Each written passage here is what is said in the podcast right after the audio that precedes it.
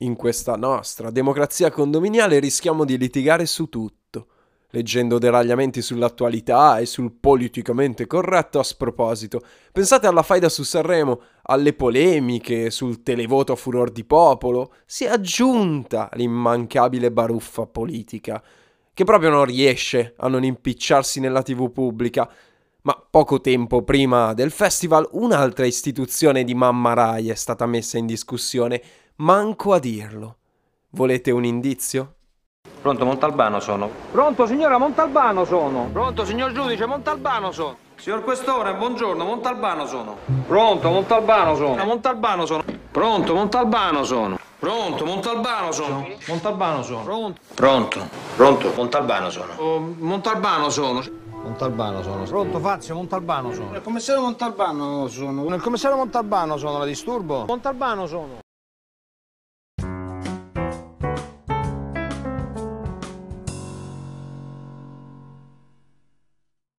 Avrete sicuramente capito di chi stiamo parlando, del commissario più famoso della televisione nazionale. Salvo Montalbano, creatura di Andrea Camilleri.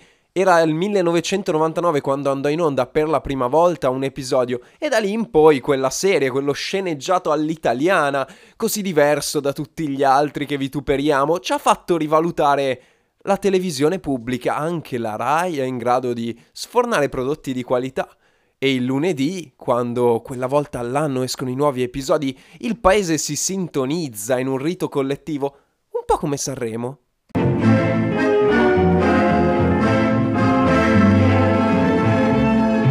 Ok, ok, ok, ok, scusate, non volevo, facevo meglio a non impelagarmi in una ferita ancora aperta e nelle sabbie mobili del rancore, perché a quanto pare non è stato smaltito né digerito il risultato di Sanremo, con ultimo che malgrado il nome e i risultati plebiscitari del televoto è arrivato solo secondo, solo fra virgolette, ricordiamocelo, e invece Mahmood, un ragazzo che rappresenta l'integrazione per come funziona nelle nostre periferie, che è riuscito a trionfare sulla scorta del voto della giuria, di esperti o presunti tali, un organo intermedio introdotto in questo perverso sistema elettorale per sventare un fenomeno che in passato c'era, ossia alcuni cantanti che si diceva avessero comprato pacchetti facendo incetta di televoti con i call center.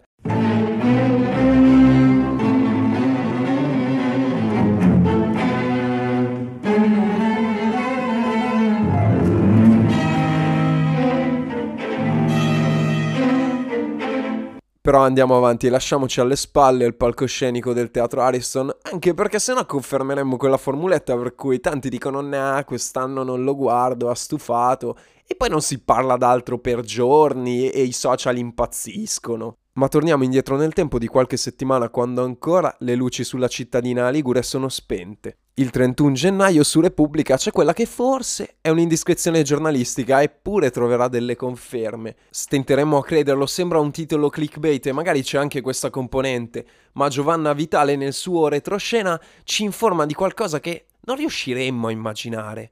Montalbano sta diventando scomodo nella RAI a casa sua? Com'è possibile?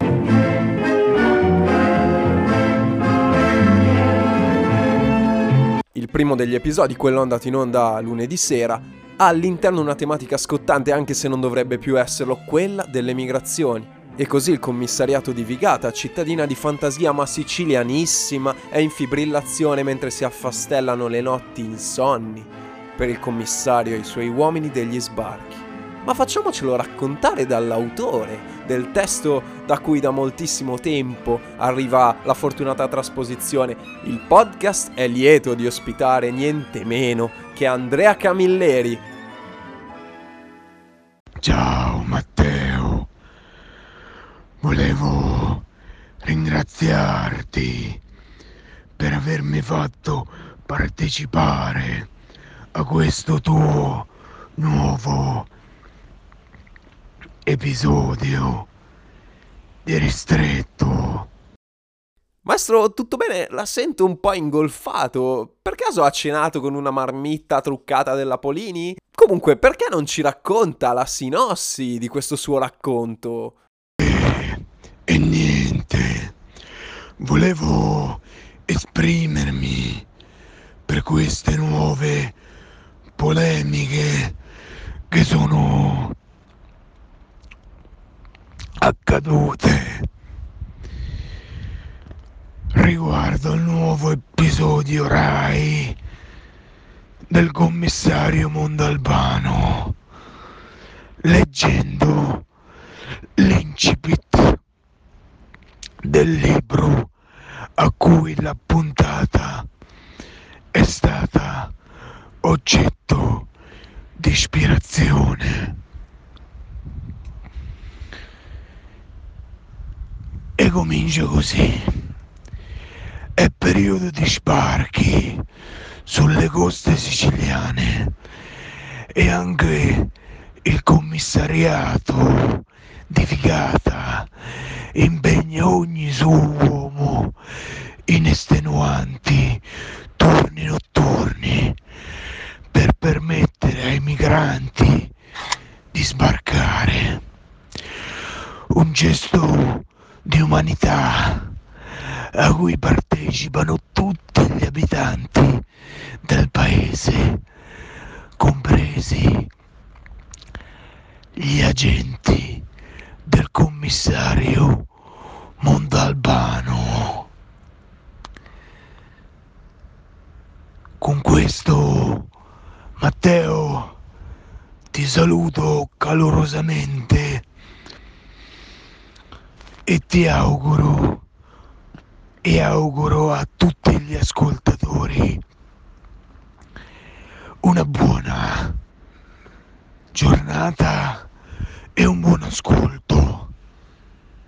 Grazie infinite al maestro Camilleri per questa ospitata un po' radiofonica, anche in televisione, no? Prima che parta lo sceneggiato c'è lui inquadrato in quello studio tutto allibrato, che con una voce narrante spiega il suo Montalbano. Anche noi abbiamo cercato di fare qualcosa di simile a livello acustico, ma chiaramente non era quello vero. Avete ascoltato la voce di Simone Norris, un mio caro amico, un brillante letterato e soprattutto un attore teatrale che si è prestato a questa interpretazione dopo che l'ho pressato abbastanza a lungo, alle 3 della scorsa notte me l'ha mandata. Io pensavo interpretasse Montalbano, invece a sorpresa abbiamo potuto ascoltare il maestro.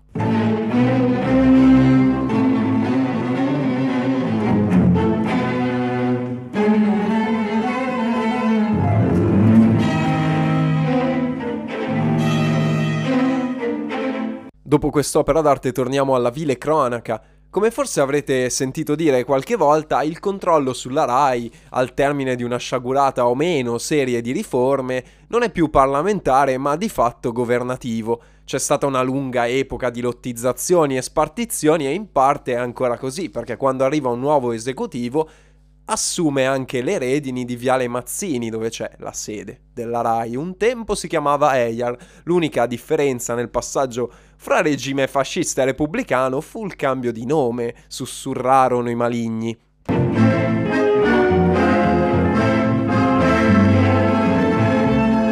Lasciamo perdere i parallelismi storici sghembissimi e torniamo ai giorni nostri, perché a essere stata messa in allarme è stata la RAI sovranista, visto che di quel colore, di quell'ispirazione è il governo giallo-verde a essere mal digerito nella stanza dei bottoni pare sia stato un aspetto sulla carta molto divisivo come quello delle migrazioni. Se non l'aveste visto in televisione vi esorto a farlo online perché è disponibile, ma quello delle migrazioni con gli sbarchi non è solo un contesto o un'ambientazione, è qualcosa di più.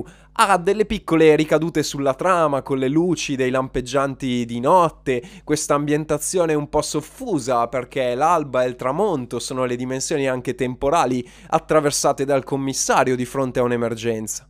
E c'è una connotazione molto umana pervasa di solidarietà sincera quando Montalbano rimbrotta un funzionario dicendogli che non vengono certo quelli dell'ISIS con i barconi, oppure sentimenti di pietà, come quando Catarella chiede di essere assentato, dice lui, in realtà esentato sarebbe dal servizio del porto, perché il suo cuore dice non reggerebbe di nuovo ad altre emozioni così forti come una ragazza incinta che accompagna all'ospedale, ma ci sono anche le altre dimensioni, quelle più controverse e oscure, come due che stuprano una bambina durante il viaggio e Montalbano riesce a smascherarli e a rispedirli a casa.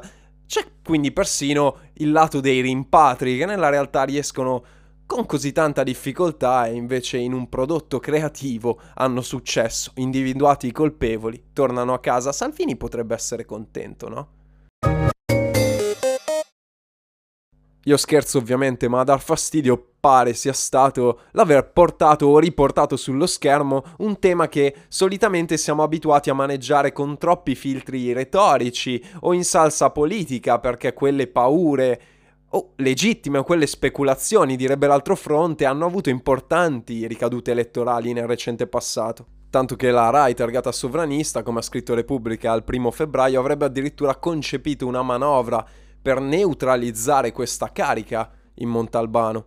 E così dai palinsesti della seconda serata del lunedì sarebbe stato spostato l'odiato virgolette d'obbligo Fabio Fazio con il suo fuoritempo che fa, che normalmente è in programma quella sera, e sfruttando le concomitanti elezioni in Abruzzo, quelle dove ha vinto Redivivo Centrodestra, sarebbe stata piazzata invece un'edizione di Bruno Vespa con Porta a Porta un programma più gradito, sostengono le ricostruzioni giornalistiche rispetto a che fuori tempo che fa, che tra l'altro se non fosse per le urne avrebbe potuto per contratto presidiare quella fascia oraria. Sono stati questi movimenti sotterranei per cercare di disinnescare come se ce ne fosse bisogno quello che il produttore Carlo degli Esposti, presentando il trailer, aveva definito un grande abbraccio al mare e a chi arriva dal mare, mentre la direttrice di Rai 1, la rete ammiraglia su cui viene onda Montalbano, Teresa De Santis buttava acqua sul fuoco. Non c'è nessun imbarazzo, se ci fosse stato Montalbano non sarebbe andato in onda. Le diatribe politiche in questo momento non ci riguardano. Uso che viaggi, come si chiama quell'altro? Santoro, ma l'altro? Le tassi hanno fatto della televisione pubblica pagata con i soldi di tutti è un uso criminoso e io credo che sia un preciso dovere da parte della nuova dirigenza di non permettere più che questo avvenga. Non siamo forse non ancora a questi livelli, questo era il cosiddetto editto bulgaro pronunciato dall'allora Presidente del Consiglio in visita a Sofia e fu un pronunciamento che stroncò la carriera di Michele Santoro, Enzo Biaggi e Daniele Luttazzi, bandendoli per diversi anni dal servizio pubblico di fatto perché incompatibili con la linea dell'allora Premier che avevano criticato duramente. E intanto la striscia serale d'approfondimento che fu di Enzo Biagi va a Maria Giovanna Maglie, dal PC a Trump è diventata al volto dei sovranisti, scriveva Repubblica, la stessa che dopo Sanremo è riuscita a twittare che aveva un vincitore annunciato, Maometto. E poi, giusto per non farsi mancare niente, attaccava al meticciato del vincitore di Sanremo. Intanto, un'altra polemica riguarda il figlio di Travaglio, che è un rapper e sarebbe in pole position, secondo alcune testate, per scrivere la sigla di un nuovo programma televisivo di Rai 2 intitolato Popolo Sovrano. Chi lo attacca sostiene sia una forma di ricompensa al padre Marco Travaglio che dirige un giornale, cioè il Fatto Quotidiano, abbastanza vicino alla galassia 5 Stelle. In realtà Trava, questo suo nome d'arte, ha sempre cercato di demarcare la propria carriera, ritagliandosi uno spazio di autonomia da un genitore ingombrante e celebre.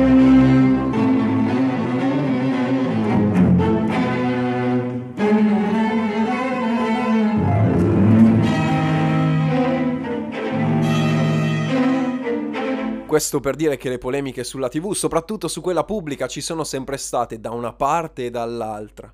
E i palazzi fra pesi e contrappesi non hanno mai rinunciato a esercitare il potere di indirizzo che gli spetta, ahimè, per legge. Il dubbio però è che chi ha fra le mani le redini di un paese abbia qualcosa di più urgente di cui occuparsi ma alla fine in questo tritacarne, che non è altro che un'arma di distrazione di massa, tutto fa brodo. Così vice premier twittano su Sanremo era meglio ultimo secondo Salvini, meritava Simone Cristicchi stando a Di Maio ed è una prova del fatto che le elite vincono, che la sinistra italiana si esalta quando vince in Ohio o a Sanremo e poi per un consiglio spassionato, dovreste mettere il telefonino un po' più spesso sulla modalità aereo. E soprattutto giù le mani da Montalbano, non volete fare la TAV, fate un'analisi costi-benefici, ma lasciateci almeno il commissario, anche perché ha dei numeri che dovrebbero indurvi a qualche riflessione. In vent'anni ha totalizzato un miliardo e duecentomila spettatori, mentre lo share medio si aggira sugli 11 milioni di italiani, qualcosa di più dei voti che un partito politico riuscirà mai a prendere.